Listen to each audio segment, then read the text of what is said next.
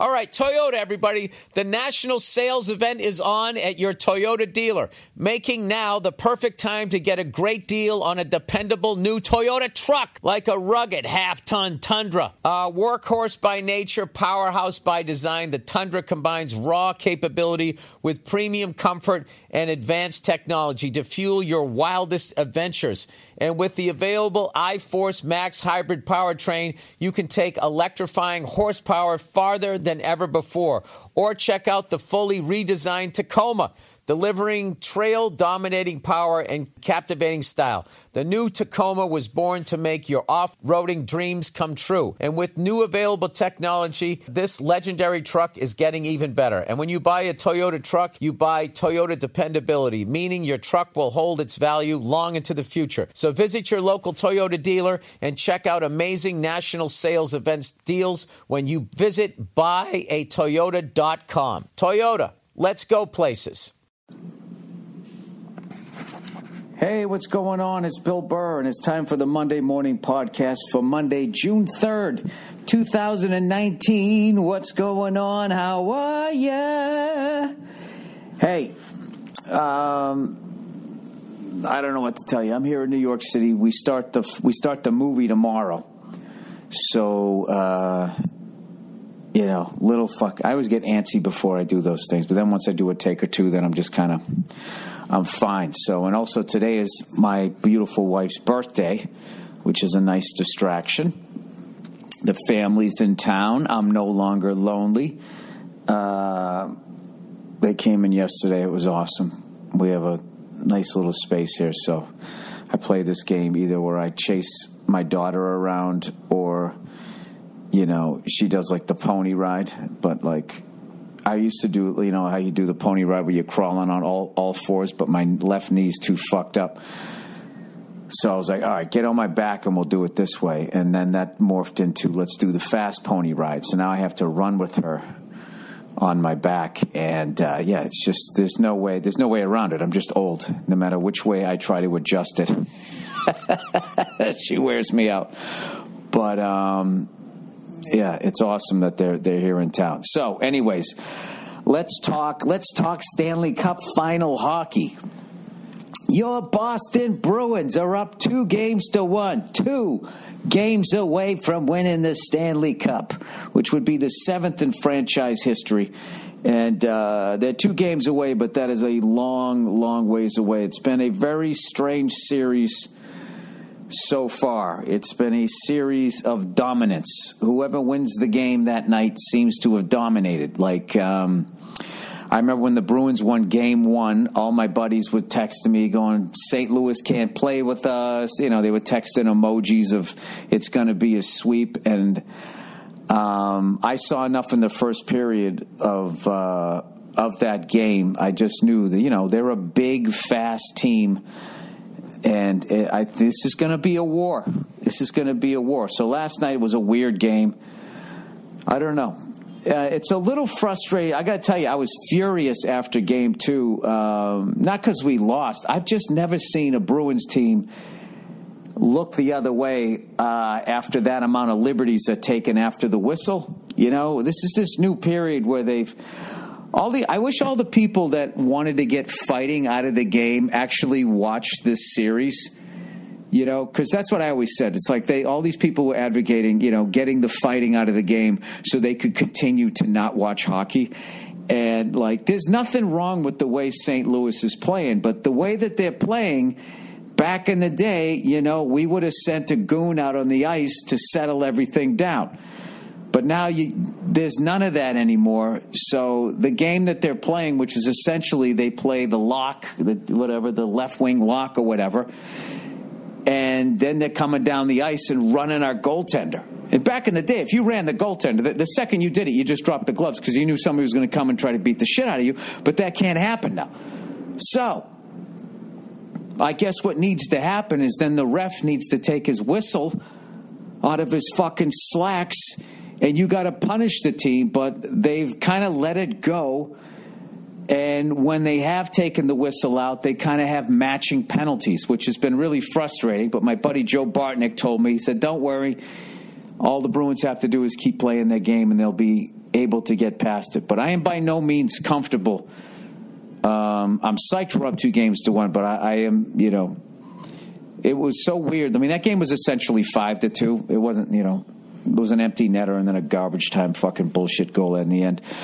Um, it was basically a five to two game, and I was really baffled how we were how we somehow scored five goals when I felt we played the game eighty percent in our own end, and um, that isn't what I like. And the way St. Louis plays is you got to get up on them early because they, you know, if they get up a goal or two, they're just going to fucking smother you with that boring ass fucking trap defense, which I don't understand why. You know, you saw the NBA, they, you know, when guys got too big and too fast, the game got boring. So certain defenses were made illegal. And for some reason, uh, I don't know, they opted to get rid of the red line like that was supposed to fix the problem. I don't know what, but. Um, you know, I don't know. All I know is back in the day, the game that St. Louis is playing, they would have to be a way tougher team to play it. Um, like who's that guy? Number seven, Patrick Maroon. I mean, back then that, that guy would have got the shit kicked out. Well, I mean, I'm saying he would lose the fight. I'm making that assumption, but someone would have jumped him. Um, you know, with the bullshit that he's doing, but uh, that's just kind of not the way the game is. And I got to tell you, as a Bruins fan, 40 fucking years, it's been a. I, I, I've never seen you know, uh, we were never the fast team. We were usually the team doing the bullshit. So um, I know there's a lot of St. Louis fans who be like, dude, what fucking game are you watching? It's like, whatever bullshit we're doing is the reaction to what you guys are doing. You know what you're doing. You saw the San Jose Char- Sharks the last fucking series. By the end of the series, a third of their team was gone from the way that you guys are playing. And, you know, let's be honest, man. It's, you know, we'll call it chippy. so, um, I, I, I, still think that we, I, I, really believe in my heart of hearts that we're the better team, but I still don't think that, you know, that means we're going to win. You know, when a team is going to play like a physical game like that because guys end up getting hurt. You know what I mean? I mean, it just it's just the way it is. So, which I don't have a problem with that because the Bruins have played like that for fucking ever. It's just weird now um, having watched hockey as long as I have, to then not see somebody skate out and beat the shit out of that guy. So he fucking tones it down and everybody else fucking relaxes. It's really been a uh, a weird thing. But um, having said that, you know the atmosphere was great last night. You know before the game, it just the game just got out of hand. But it was cool to see all those St. Louis fans that fucking excited. It really is a big time hockey uh, hockey town, as much as their baseball team does so well. Um, you know, they're definitely diehard fans. If you're a St. Louis fan, you are a fucking diehard fan. So you've been through it. So um, we'll see. We'll see what happens. Um, I don't know. It it's kind of just seems it, like it's going to be a back and forth so far. Obviously, this will be huge if we can somehow break their serve, you know, and win back to back here and go home three games to one. But uh, if they tie it up two two, I just I just see this thing going seven. Um, all right. I just hope no more of our players get fucking hurt. Um, and if they do, I think it might be time to fucking go down to whatever our fucking farm team is and just bring a fucking goon up and clean somebody's fucking clock like they did the other day and leave some teeth on the fucking ice to be like, you know, because like I said, the, the, refs aren't fucking doing anything. Um, matching penalties is the best we seem to get. Um, so, anyways, having said that, speaking of, as diehard as St. Louis Blues fans are, um, I watched a little bit of the NBA Finals, and the fact that they're calling Drake a super fan, it's just like. I, I, you know, I know it's a business. I know it's about money, but that guy is the furthest thing from a super fan. A super fan is there through thick and thin. Where the fuck has this guy been? Okay?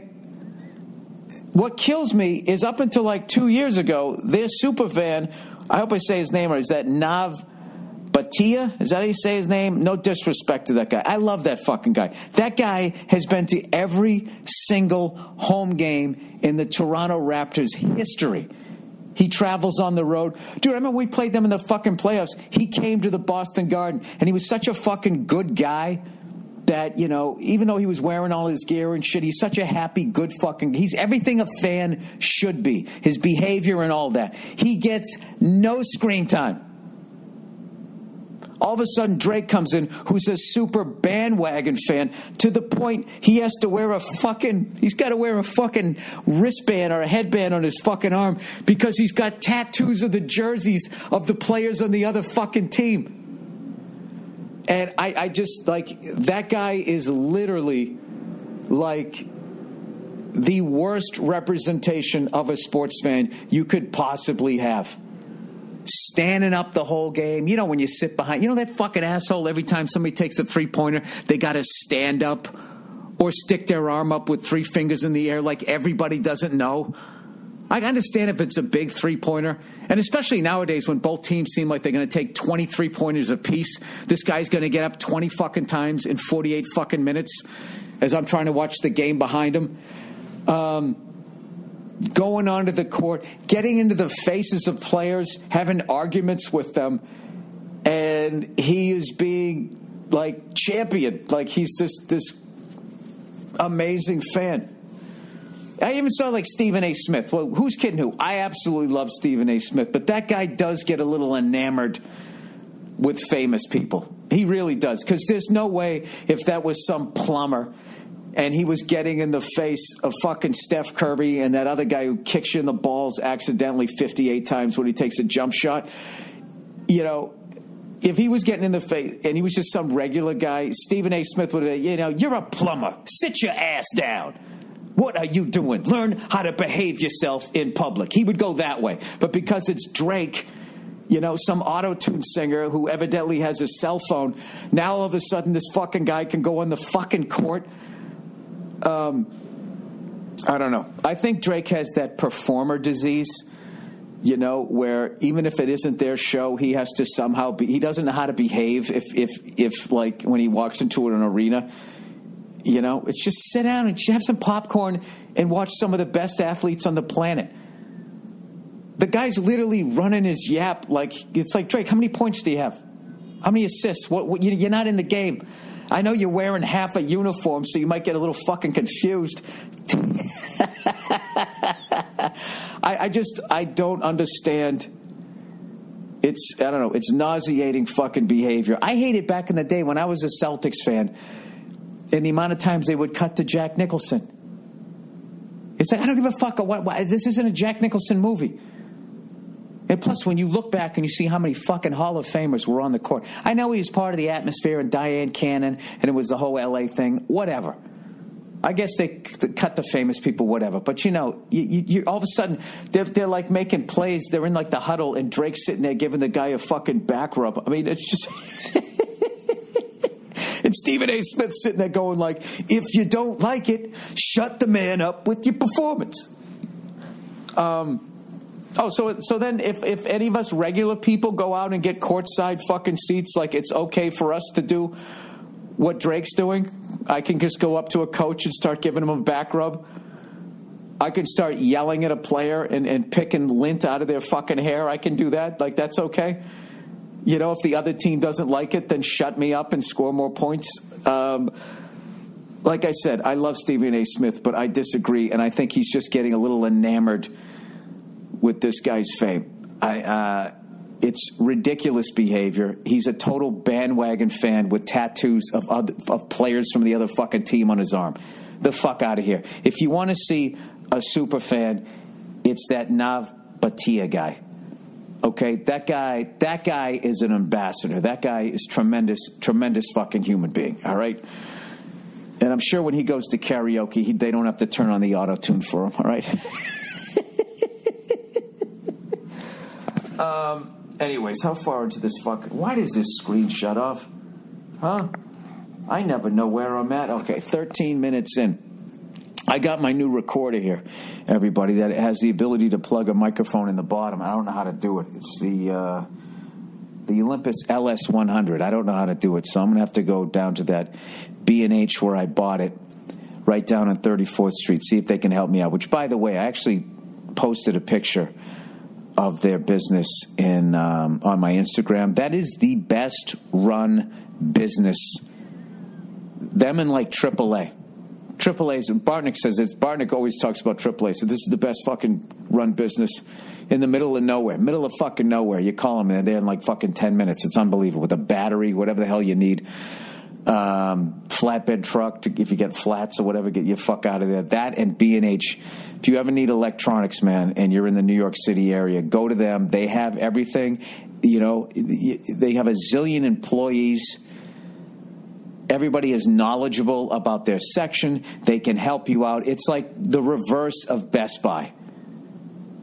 Where Best Buy, you feel like like was there a plague and I somehow survived? Like where the fuck is everybody? You know. All you do in Best Buy is walk around and ask other regular people, "Do you, do you work here?"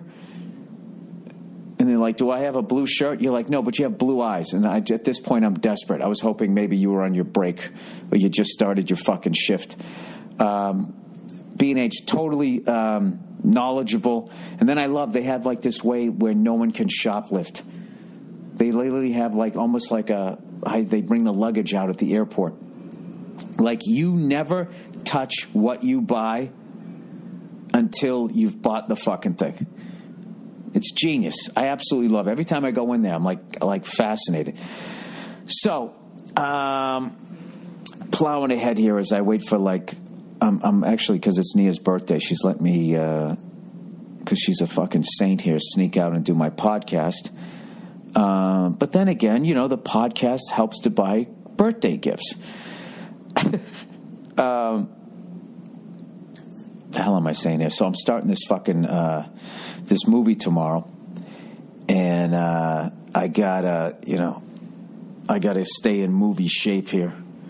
So I got Nia all these these you know, she wanted cup. She likes cupcakes better than cake. You know, so she wanted the cupcake for uh, for her birthday. So I got to sit there and pass all those things out. Watch everybody eating them as I sit there eating a fucking Mediterranean salad, chickpeas and cabbage. But I got to tell you something though. It sucks the first two bites, but then you eat it, and it's because it's so nutritious. It's just it gives you this fucking energy. And then I see everybody afterwards. They eat a cupcake, and they kind of lay in there. You know, they got the itis, as Nia told me about Charlie Murphy and all them back in the day. Um, and I feel great. So uh, I don't know if you see pictures of me, you'll see that I am uh, I'm a little underweight, but that's kind of what you have to do when uh, when you do these fucking things. You just you just have to be, you know. As much as all the fucking ladies are always bitch moaning and complaining about the shape they have to be in, it, it, it applies to men too. Where it's like you're either the fat guy or you have to be in shape. You can't be like middle ground. Generally speaking, you know what I mean. I mean, you can be a fat guy, but then you're just going to play the fat guy. They're going to have you fall down and break a fucking table, you know. And you know, I didn't go to acting class to do that. So um, anyway, um, so I've been walking all around New York, and I'm just at that age, man. I got to get like fucking inserts and shit. I did find a place where I can go play drums. I've been having a great time doing that, and uh, like I said, I just I just want this goddamn thing to start. Finally, it's starting tomorrow, and uh, you know this goes back to the day, like whenever I used to have like a like a like if I was doing Letterman or anything like that, like a big fucking gig. I remember just sitting there and just being like, God, I just wish I was going on now. Let me just go on now and get it going. So um, I'm very excited to start tomorrow, and we've been doing a lot of rehearsals and uh, it's just a great bunch of men and women on the sh- on the shoot. So it's it's going to be a lot of fun. I am hoping. Hopefully, I don't go in and fuck it all up, get fired, and get replaced, and all that bullshit. Um, all right. Well, you know something? The advertising hasn't come yet. So, what say I do a little bit of. Uh, I'll do a little bit of. Uh, I'll do some of the reads here for the week some of the reads here for the week. Oh, by the way, I've been like taking the subway, which Virzi, I was hanging out with Virzi, right? I smoked a cigar with him. And, uh, he had come down. He's doing a day on the movie, and he left his car in some parking garage, and it turned out it was closed for the night. So he had to fucking crash at my apartment. So I go, all right, no biggie. So we walk across the street. It's hilarious. I know he hates the subway, so I start walking down the stairs, and he's just like, "We're taking the subway." He almost, he almost like broke into hives, like. There's two types of fucking people in New York City. There's people who take the subway and then in their head they're like, someday I'm going to get to a certain level and I'm never taking this fucking thing again. And then there's other people who are just like, the subway's great. It's the easiest way to get around town, even with the delays and all that shit. And then, like, you know, I don't, I love the subway because that's where all the people are. You know, you get to hear the music, you get to hear the arguments, you see what people are wearing, you go through the different fucking parts of town, you see the people getting on, get off. It's a fucking education. Um, you know, you see, see people screaming and yelling. You see interesting things where somebody comes on and he starts begging, you know, right before you get to another stop, and he's in the middle of, he just finished his fucking speech, and then someone comes on, else comes on and starts begging, and it's like, oh, wow, we got two beggars on the same fucking car. What happens when they meet? Is there some sort of um, unwritten rule that I came here and begged first? All of that shit, the musicians. I love it all. I love it all. Virzi, on the other hand, not a fan. Virzi's, uh, Virzi likes leather seats. He likes air conditioning. And he just goes, yeah, yeah, yeah, Bill. Yeah, I like that stuff. I like that stuff. I just kept, I kept telling him he was soft. Like Virzi, you're soft. You're the kind of guy who goes to the gym. Who you just go downstairs, you put on a robe, and you you go right in and you take a steam. The man, I've known the man for 12 years. I've never seen him pick up a barbell. Ever. Ever. He, he just goes down. Oh, God. Oh, yeah. And just goes into the steam. Oh, my God. Oh, God. It's unbelievable. Uh, but that's also why I love him. So um, it was. I got a big kick out of taking him down, and then of course it was hot as shit, and the thing was late, and I was just you know pretending not to notice him, but I was just getting totally entertained watching him getting like frustrated and when we went to get on the subway car, he had this look of worry on his face that there wasn't going to be any air conditioning. Like he was literally breathing heavy. And he came in, and the second he felt like the AC just getting, went, oh. I just started laughing, and then he left. Um, plus, the subway keeps you in shape, too. You know? You're walking up all those stairs, all of that type of stuff.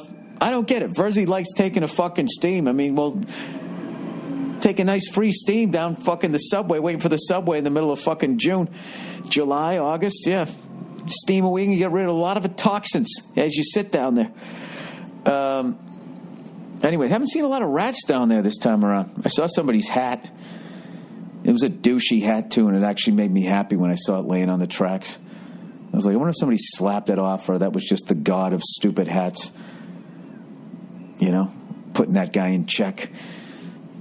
Just fucking knocking his hat onto the goddamn tracks or whatever.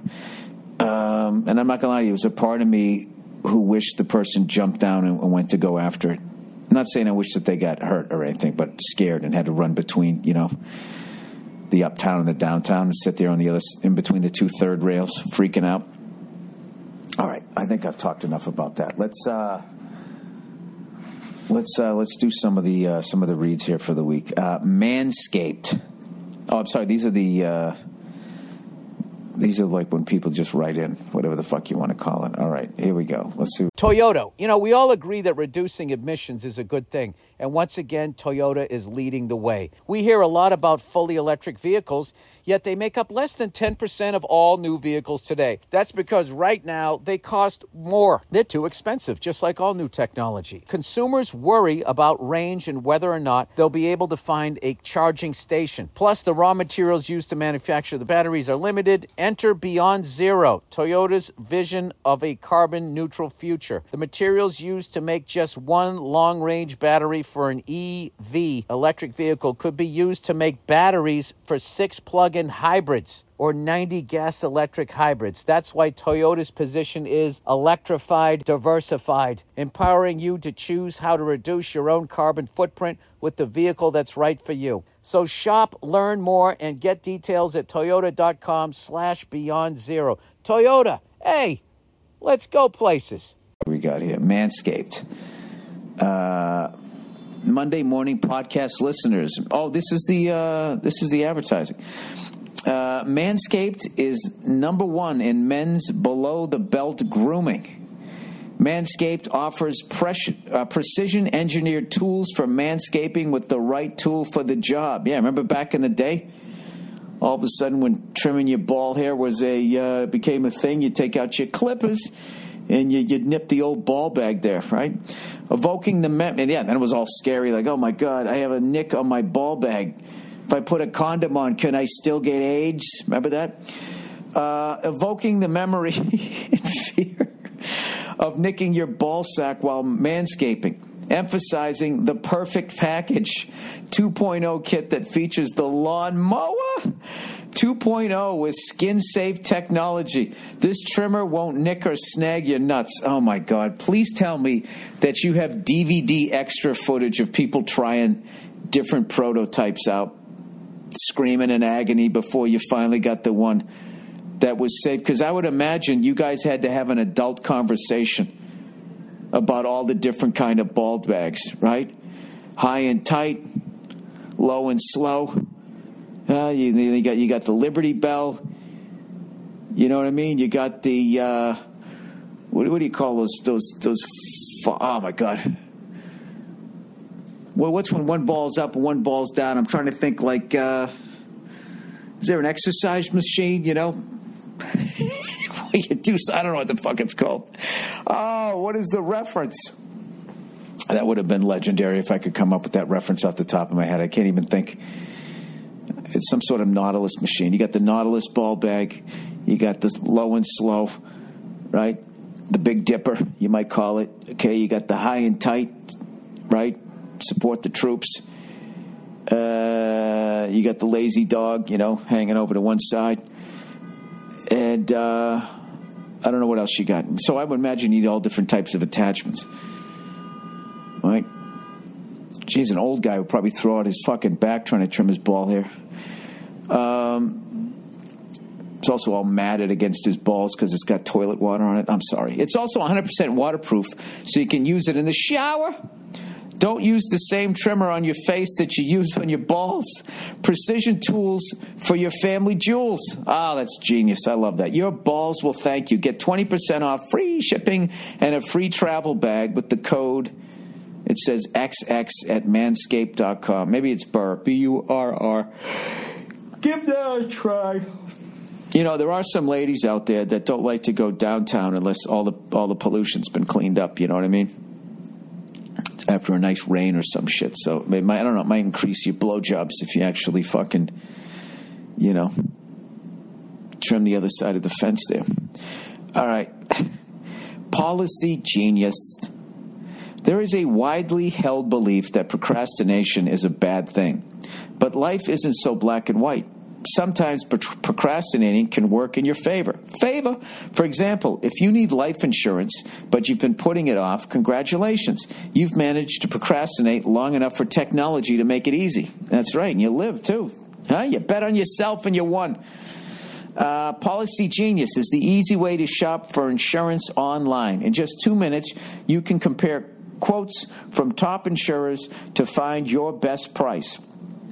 Once you apply, the Policy Genius team will handle all the paperwork and red tape. No sales pressure, no hidden fees, just financial protection and peace of mind. And Policy Genius doesn't just make life insurance easy, they also can help you find the right home insurance, auto insurance, and disability insurance. So, if you need life insurance, but you've been busy doing literally anything else, uh, check out Policy Genius. It's the easy way to compare all the top insurers and find the best value for you. PolicyGenius.com. Nobody wants to shop for life insurance. That's why we make it easy. Well, I can tell you this.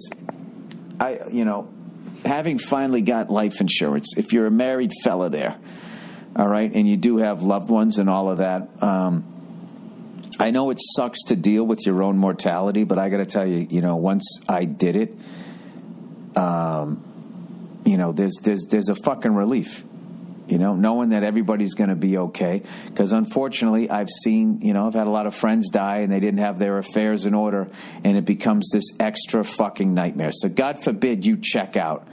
Um, it would be nice to know that you know everybody is taken care of, you know. And then also, once you get your affairs in order, there's no real reason why your wife can say you can't go out and get that motorcycle that you like, huh? The Indians are back. You know, Harley's making a nice ride. Or maybe you're a MotoGP fan, huh?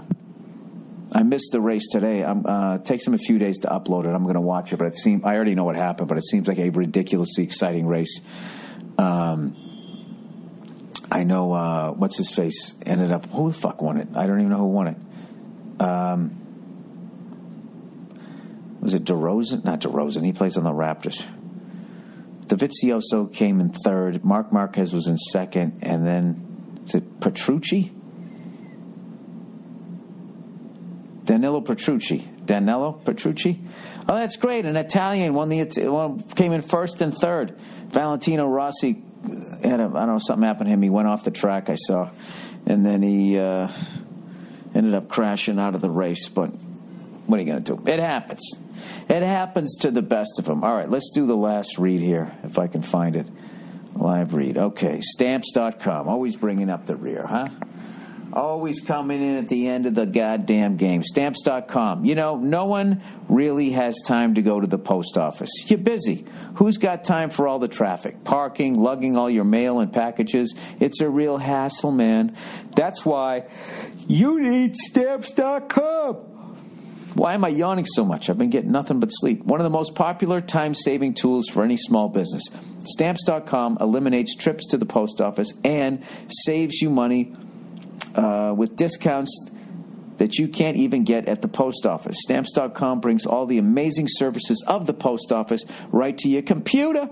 Whenever you're, whenever, whether you're a small business sending invoices, an online seller shipping out products, or even a warehouse sending thousands of packages a day, Stamps.com can handle it all with ease. Right now, my listeners, Get a special offer that includes a four week trial plus free postage and a digital scale without any long term commitment. Just go to stamps.com, click on the microphone at the top of the homepage, and type in Burr. That's stamps.com, enter Burr. All right, there you go. So there's the reads. Now, when the fuck am I going to get your goddamn questions for the week? Oh, for the love of St. Pete. You see that? I got to watch my fucking mouth when my kids around, huh? I didn't. I just cursed right there. I'm the worst. Um, anyways, maybe I'll take my wife for a walk or something like that while I wait for the damn reads to come in. Um, or maybe I won't. I've been going around. I've been doing nothing but spots out here in New York, and uh, I've been putting together my new hour. And I got to tell you, it started off a little rocky. Ah! Sorry. And now it's it's it's moving along. I um, I actually went up at Gotham the other night. Uh, went on second to last. Went on after Rich Voss, who fucking murdered as always, and uh, tried out my new abortion chunk.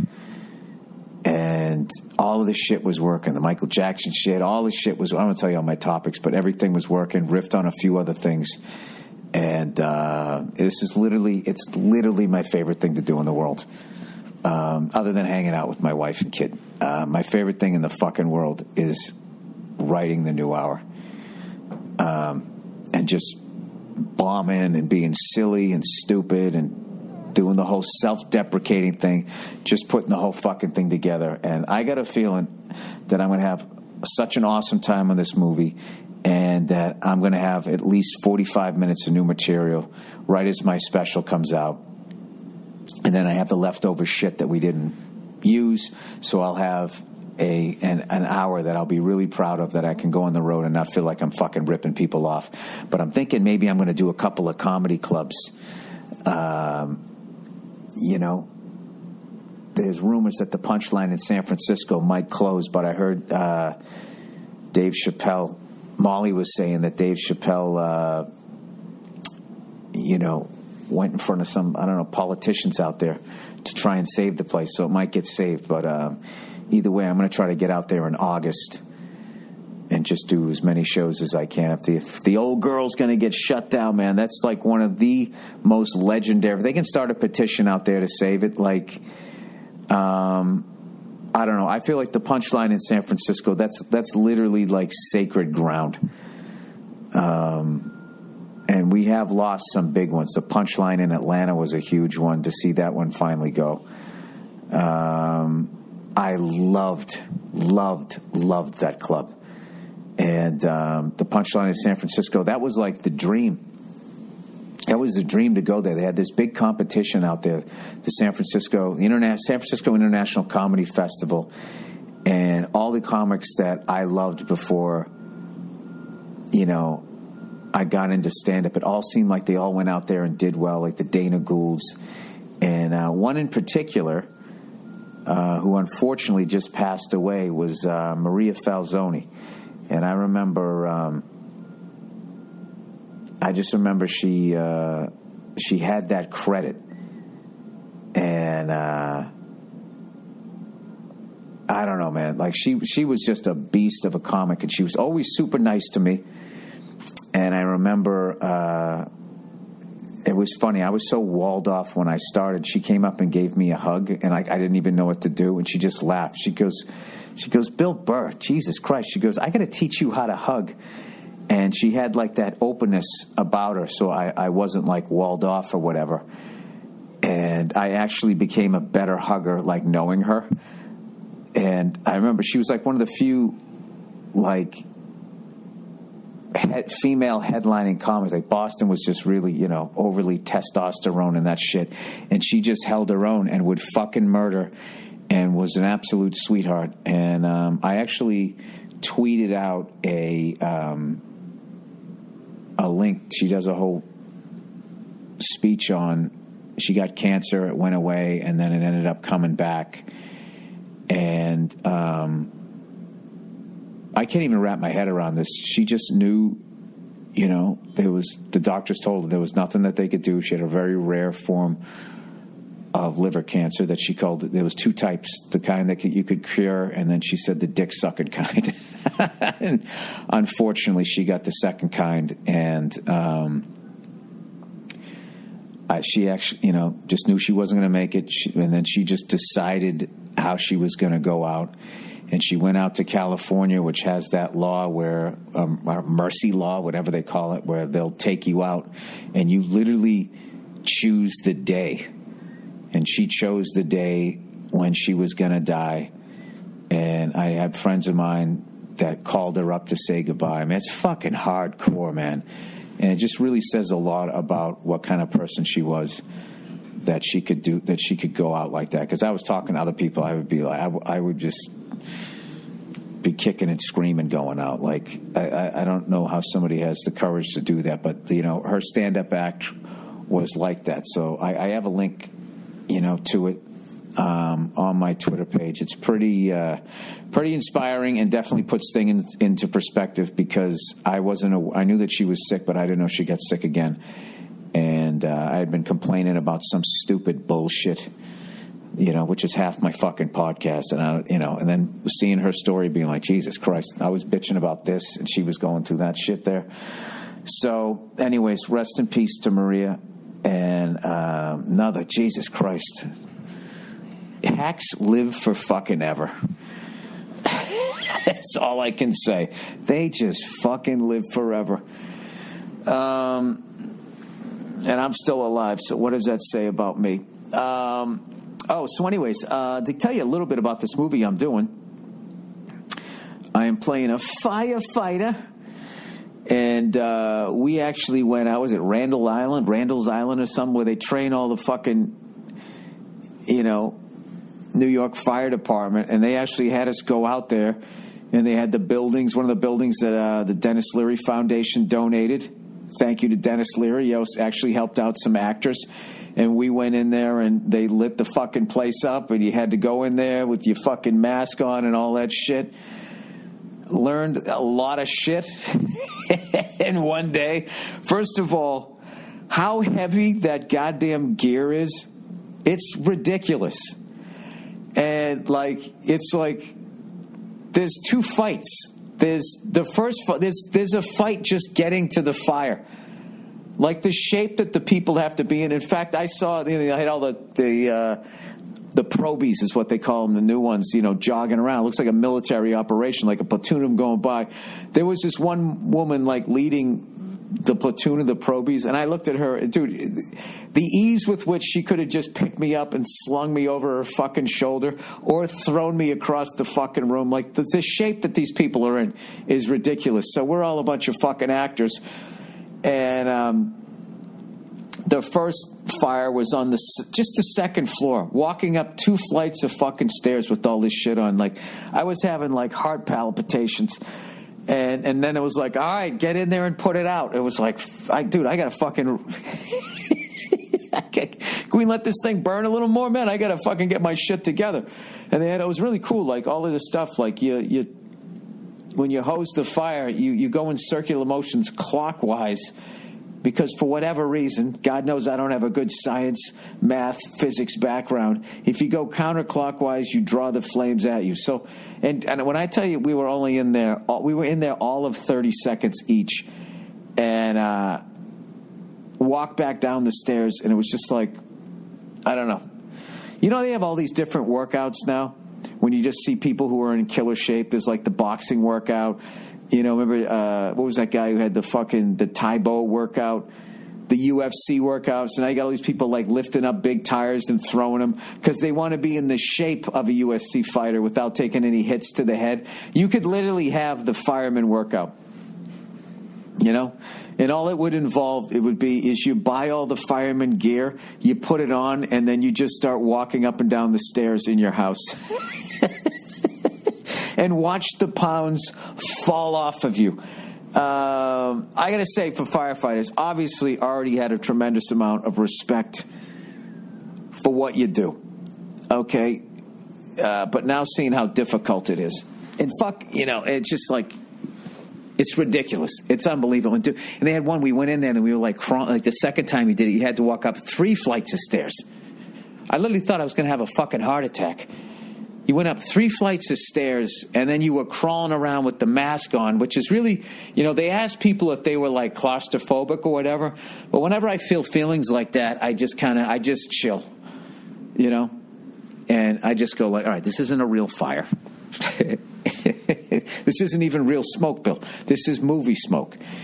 Okay, if you have a problem, you can just take the mask off and you'll be fine. So it's very easy. So we went into this room and it was just like it was just pitch black and you just you crawl one guy goes one way the other guy goes the other way and you're crawling around your hands and knees feeling along the wall and then doing a sweep with the other hand trying to find you know the dummies that they they, they put in there and uh like I just can't imagine going in there. It's an actual fire. There's people in there. Every second counts, whether they're going to live or die or or have, you know, moderate damage to like life altering, you know, brain damage from lack of oxygen, and then thinking about your own family, all the, the amount of shit that you have to block out is uh, it's it's yeah it's a whole other level because it's you know sometimes you know they send you on these acting things and you just start thinking to yourself like Jesus Christ this is like you know this is one day on the movie you know this is really hardcore for one day on the movie and then when I was in that room crawling around, it's like, oh, now I get it. Now I get it. So this is for when I do this, I'll have all those thoughts in my head, which will add to what you're doing. You know, I'm a comedian. I don't understand acting. I should be saying this out loud, but um, it's it's like, oh, okay, that's why they did. it. I came out, and that's what I, I, I really started thinking of. Like, wow, I can't. If that was a real thing. I would be thinking about my daughter. I would be thinking about my wife. I'd be thinking about dying and like. I would think the first time you go in there, and then you got to like, wait a minute, wait. These are all bad thoughts. Fuck this shit. I got to block this out. I have to just, you know, do my fucking job in here. Um, I don't know. Tremendous amount of, of, respect, and also, you know, a lot of uh, firemen are also cigar smokers you know, you see him hanging out in front of the the fucking firehouse smoking a cigar. And I got to be, you know, there's very few jobs that seem cooler than uh, being a stand up comedian. But um, I talk to a lot of these firefighters, and it's like they want to work. It's like I was talking to one. He goes, "Look, off the record." He goes, I don't want anybody to get hurt, of course, but you want shit to catch on fire because you want to go work. You get the adrenaline going. It's fucking exciting.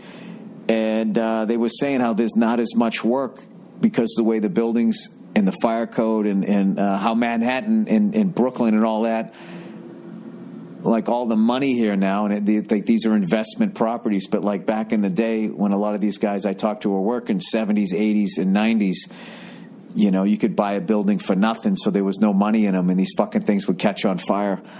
There was a lot of work, I guess, back then, is, is what I learned. So, um, anyway, for some reason, I'm not getting the fucking reads here for the week. Uh, I got to hit pause here. I might have to finish this thing because I just want to waste you guys' time and babble for like another fucking 16 minutes here. So, um, anyway, the shoot starts tomorrow. Very excited about that. So hopefully, when I come back on here, I'll have some uh, some of your emails here for the week. All right.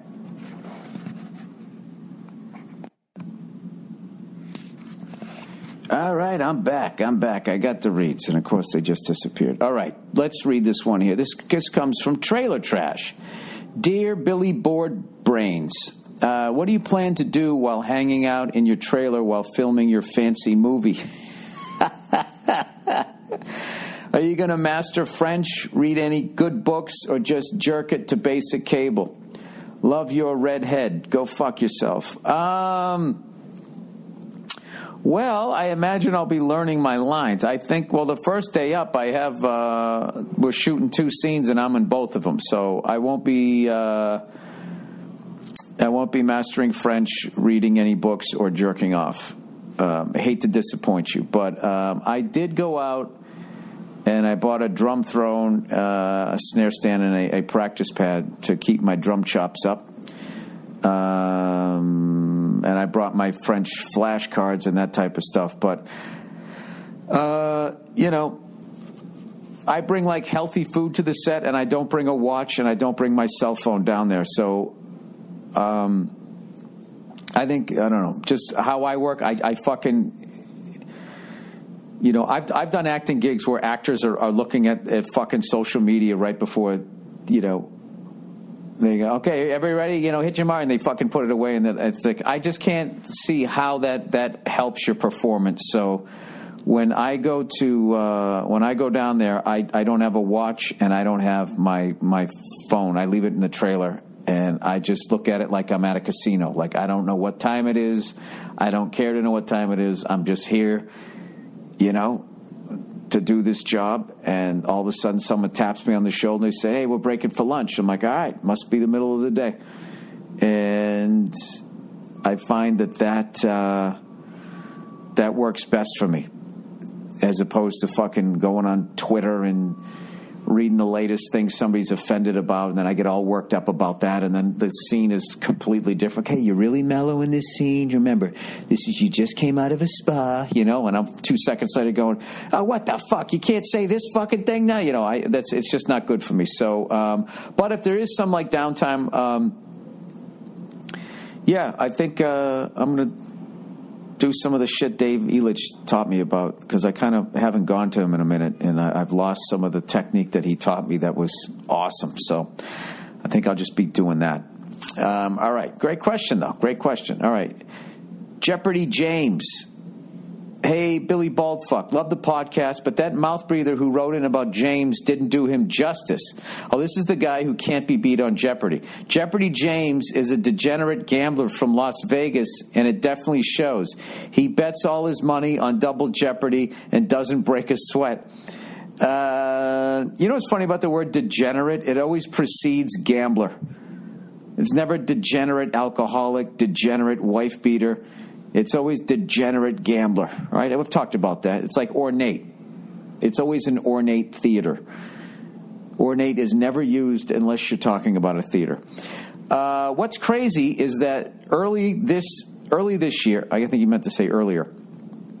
Earlier this year, Alex Trebek was diagnosed with stage four pancreatic cancer. Oh, no. Pretty much a death sentence. He said, fuck that. I want to stick around until this James guy beats the record.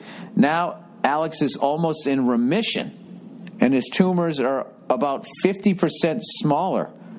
James has made Jeopardy the number one game show uh, makes six figures a day beating teachers, librarians, and professors. I got to tell my wife about this.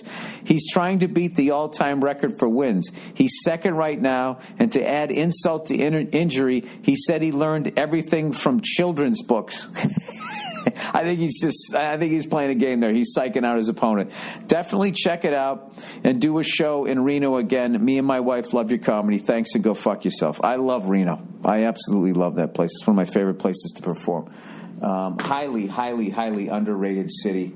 Um, it really gives you a look of what, um, I don't know, kind of like what those West towns used to look like. I just love, you know, how you, you would, when, how they used to try to stop people driving across country was they would have a big fancy sign like Bakersfield, Fresno, all those California towns have them, and they'd have a little slogan, you know, like Reno's what is the biggest little town town in America or something like that. I love that shit. Um, all right, girl used to weigh three hundred pounds. Um, all right, hey Billy Butt Munch. I met this girl who apparently used to weigh 300 pounds. She has lost 100 pounds in a little over a year, so I never saw her at 300. She's 5'10 and still on the high side, but she's, ter- she's determined to keep losing weight. I'm 6'3, 175. Jesus Christ. Bony son of a bitch. And don't really date heavy women. So here's, well, you are now. So here's the thing, though. I'm in a two year rut and 32. I've been trying lately to get myself back out there, and the girl does seem really cool. And I don't really want to wait for her to lose more weight before trying to ramp things up because I'd come across as really shallow. Well, isn't this like shallow hell? This whole fucking uh, email? But I don't want to end up with a fat chick. Yeah, dude, there's nothing wrong with that either. And this whole fucking, you know, women don't want to end up with a fucking loser. You know what I mean? You don't end up with the fat chick, you know? Because, you know, you set yourself up for heartache. You're going to fall in love with her, and then she's going to fucking drop of a cardiac arrest at 50. That's the fucking thing about this whole being proud of your body. It's like, uh, you know, okay, I get that, but you realize just because you're proud doesn't mean you're, you're, you're fucking, you know, your vitals are ecstatic about that double cheeseburger you're about ready to eat, and especially if you have kids. You know, you got to get the fucking weight off, man, man, man or woman. Um, should I assume she will keep losing weight? Assume she will stay as she is now, or gulp? Should I proceed as if she'll eventually put that weight back on? She has a pretty face and some potential. If possible, I'd love to hear what the lovely Nia thinks. Um, yeah, she's not here right now. She's just celebrating her birthday um, without me, so I need to wrap this up. I, I would. S- I don't know, dude. This is a really weird way to go into a relationship. You're not really saying what you think about her. You're just talking about how she looks. So if you have issues with fat chicks, I wouldn't fucking get involved with one who could potentially become fat again because you're going to break her heart. All right? If you're into her as a person, I would say proceed. All right? Um,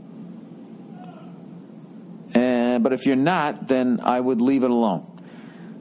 Simple as that. Simple as that. But I'm looking back here, the shit that you said. She does seem really cool. You're in a rut. I mean, it just sounds like you want to go out and get laid, and you're trying to fuck somebody in the best shape as possible. To be honest with you, um, if you were trying to get back out there to, you know, think I'm finally ready to settle down and find somebody, you know. You know, unless this chick's getting in shape so she can get a bunch of dick, then maybe you guys are on the same page. I don't know. You guys will have to have that conversation. All right, relationship, education, uh, and blowjobs.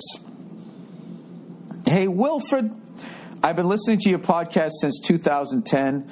I'm 26. Isn't that amazing? That means you were 17 when you started. Is that right? Did I do the math right? Yeah, that's crazy. Uh, I think the podcast emails has helped me avoid making mistakes through college when it came to relationships. Well, that's great to hear. Uh, I just wanted to say that the blowjob email is a classic case of a lot of things that you've talked about. All right, so last week, somebody, or the other day, somebody wrote in, was talking about how they married some woman, and now that they're married, this they found out that this person does not like to give blowjobs, which is really high up there on shit you should have discussed before you got married. So for all you guys not engaged, it's, you know, you got to have that conversation. All right, talk about how many kids you want, how you want to raise them, religion, whatever you want to do. Then at some point, you just got to make the hard left and be like, all right, let's talk blowjobs. Yeah. Uh, what do you think? You liking it? You not liking it? Frequency. Talk about blowjobs. All right, the biggest lesson I've learned from you could have helped him avoid this parentheses, unless his wife just totally 180 which happens, is communication is everything. That's right. To get what you want, you have to know what you want, and that takes time. So don't fuck up figuring out what you want by being distracted with shit you don't you know, this is pretty. Uh, this is pretty deep. Twenty six year old to know all this. Uh, you're on the right. Tr- I wish I knew all this when I was twenty six.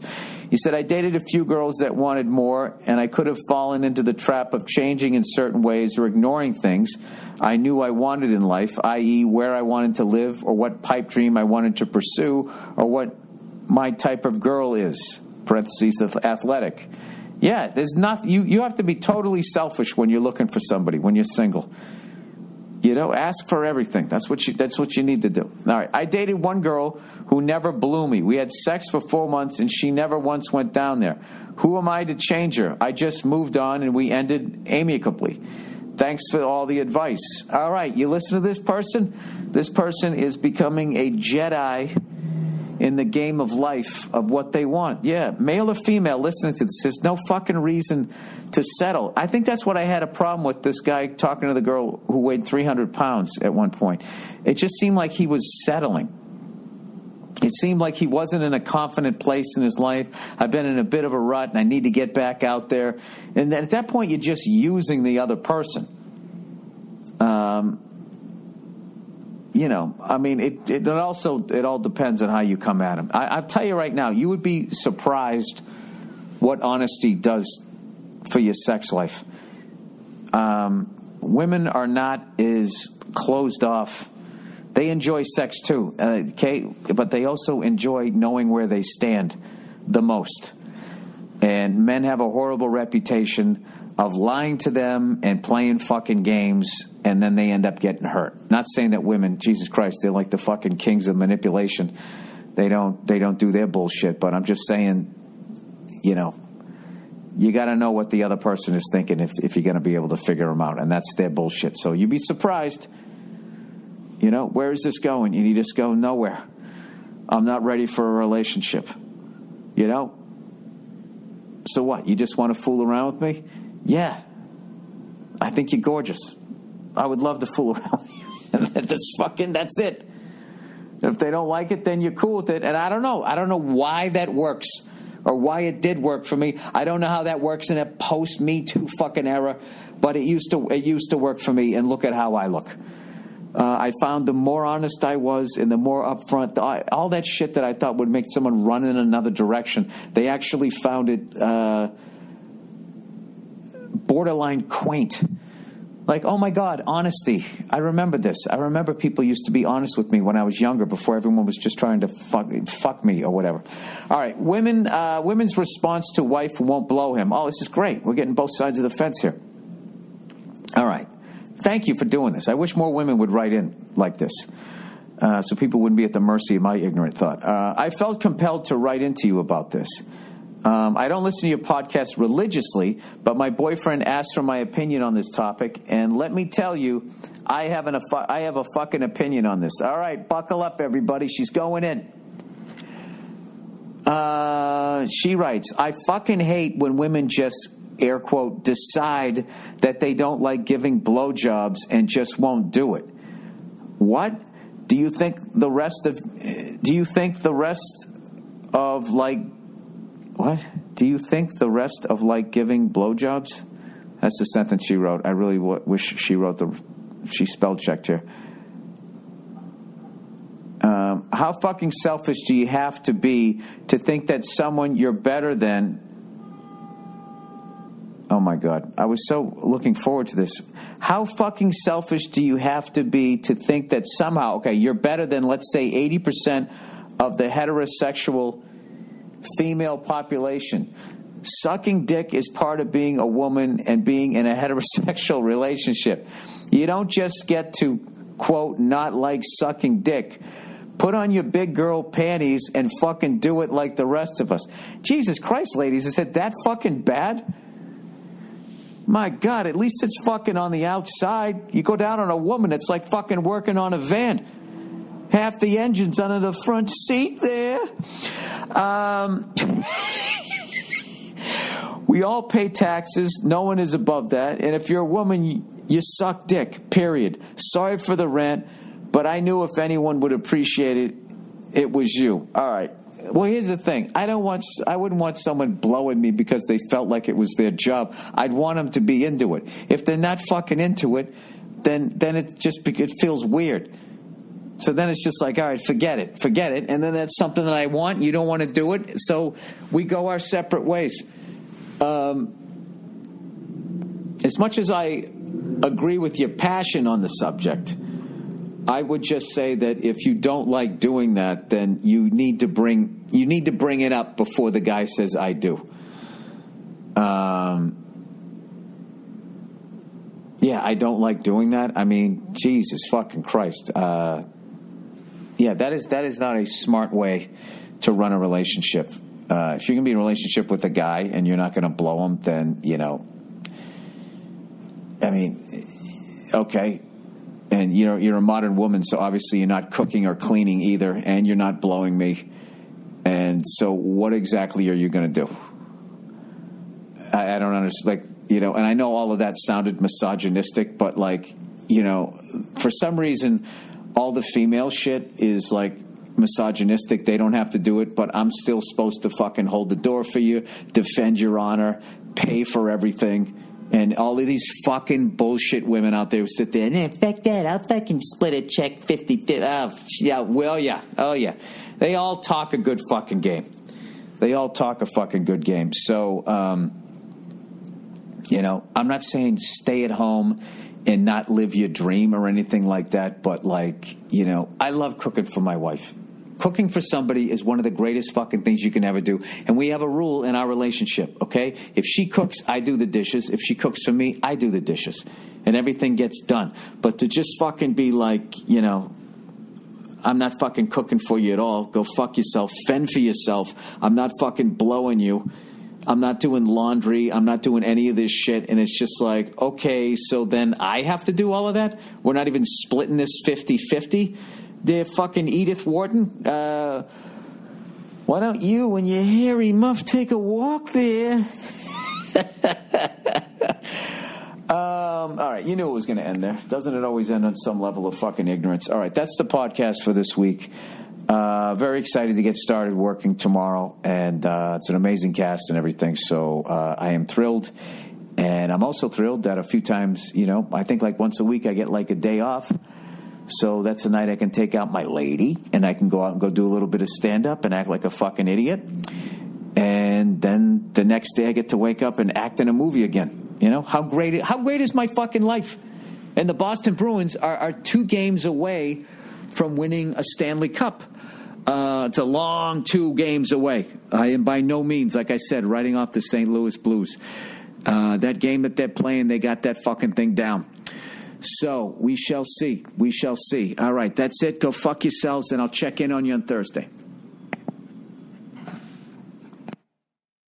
Toyota, you know, we all agree that reducing emissions is a good thing. And once again, Toyota is leading the way. We hear a lot about fully electric vehicles yet they make up less than 10% of all new vehicles today. That's because right now they cost more. They're too expensive, just like all new technology. Consumers worry about range and whether or not they'll be able to find a charging station. Plus, the raw materials used to manufacture the batteries are limited. Enter Beyond Zero, Toyota's vision of a carbon neutral future. The materials used to make just one long range battery for an EV electric vehicle could be used to make batteries for six plug in hybrids or 90 gas electric hybrids. That's why Toyota's position is electrified, diversified, empowering you to choose how to reduce your own carbon footprint with the vehicle that's right for you. So shop, learn more, and get details at toyota.com slash beyond zero. Toyota, hey, let's go places.